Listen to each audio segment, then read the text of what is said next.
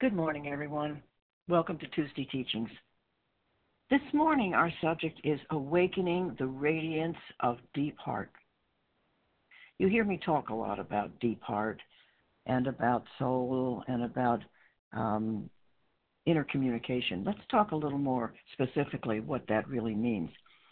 A friend of mine and a woman who's been a long-time member of our Still Point community and a graduate of our program um, Dr. Laura Moore, asked me recently. She's a naturopath, doctor of Chinese medicine, and she said, Meredith, tell me more about the difference between physical heart, emotional heart, spiritual heart, and deep heart and soul.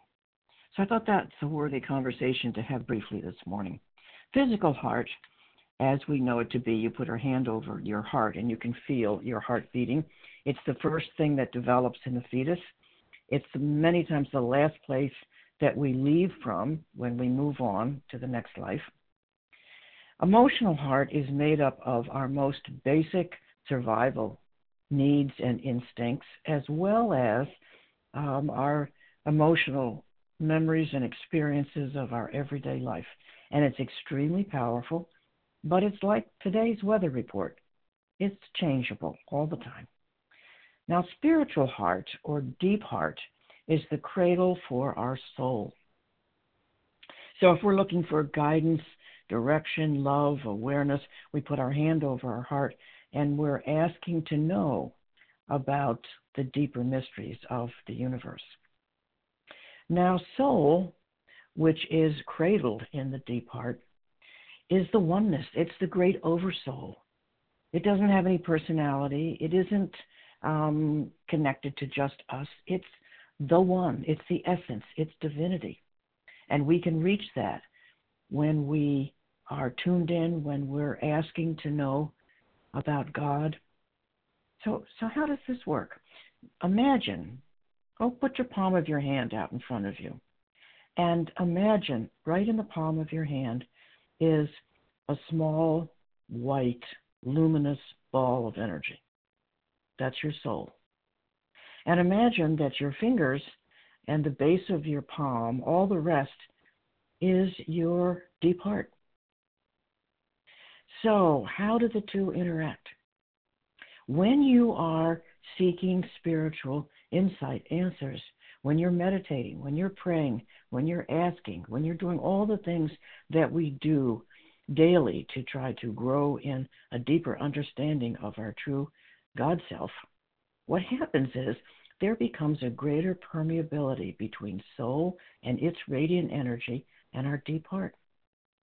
So there is, when you're praying, you're asking for deep guidance, it can open the doorway to soul's energy, which gives us the feeling of great joy, the knowing of God, that, that sense that we are in the presence of the One. So that energy can flow then from our soul space into our deep heart. So you put your hands over your deep heart. You're asking to know, you're praying, you're um, sending love. All of that gradually opens up the doorways to your soul. And that perfectly beautiful, divine, loving energy then can flow into your deep heart so that you have answers, so that you feel the presence, so that you are more connected. Now, I'm a very visual person, so it helps me to be able to imagine this beautiful white um, center that is radiant energy of soul. But it's important to realize the more we try to live spiritually, the more we do all the things we talk about, living in a place of grace and praying for ourselves and others, being compassionate, opening the door, to deeper love, trying to live in that deeper love, what we're doing is actually gifting ourselves with greater soul energy so that we can have moments of feeling that oneness, of not being afraid of dying, of not being afraid of losing something that we love, of not worrying about every day. We get put into that God space, which is the space we want to be able to reflect from and feel safe from. So you think about, for example, the great teachers and their soul space and their You know, deep hearts are practically interchangeable. They have done so much that has dropped the boundaries between deep heart and soul. So that great oneness is almost entirely filling their deep heart. Now, we're not in that place, but we have moments where we can feel that brilliance and that love. I know my first experience with a mentor, first experience of being drawn into that place of absolute joy. There's no personality in soul. There's no sense of this individual life. That soul is the great oneness. And when we experience that, we know it's different. We know it's not like anything of this world. And gradually we have those experiences as we open the door and ask to know. Ask to know God. Ask to know the great oneness of Mother, Father, God that is the essence. And I say Mother, Father, God because that personalizes it for us.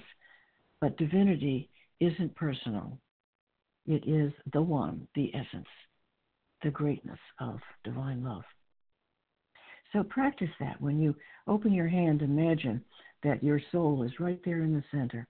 And every loving thing you do, every question you ask, every way you seek to live in alignment with love, it radiates out to your whole deep heart. And your deep heart becomes more and more filled with the presence. All right, let us end with a prayer as we always do. Dear Mother, Father God,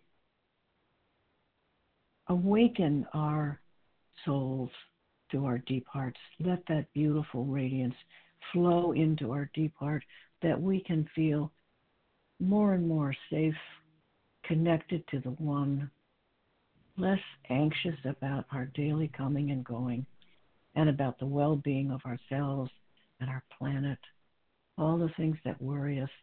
Let us rest in the presence of our deep heart as it opens and receives the brilliant radiance of soul. Amen. And dear friends, stay safe, stay well, and I bless the space between us.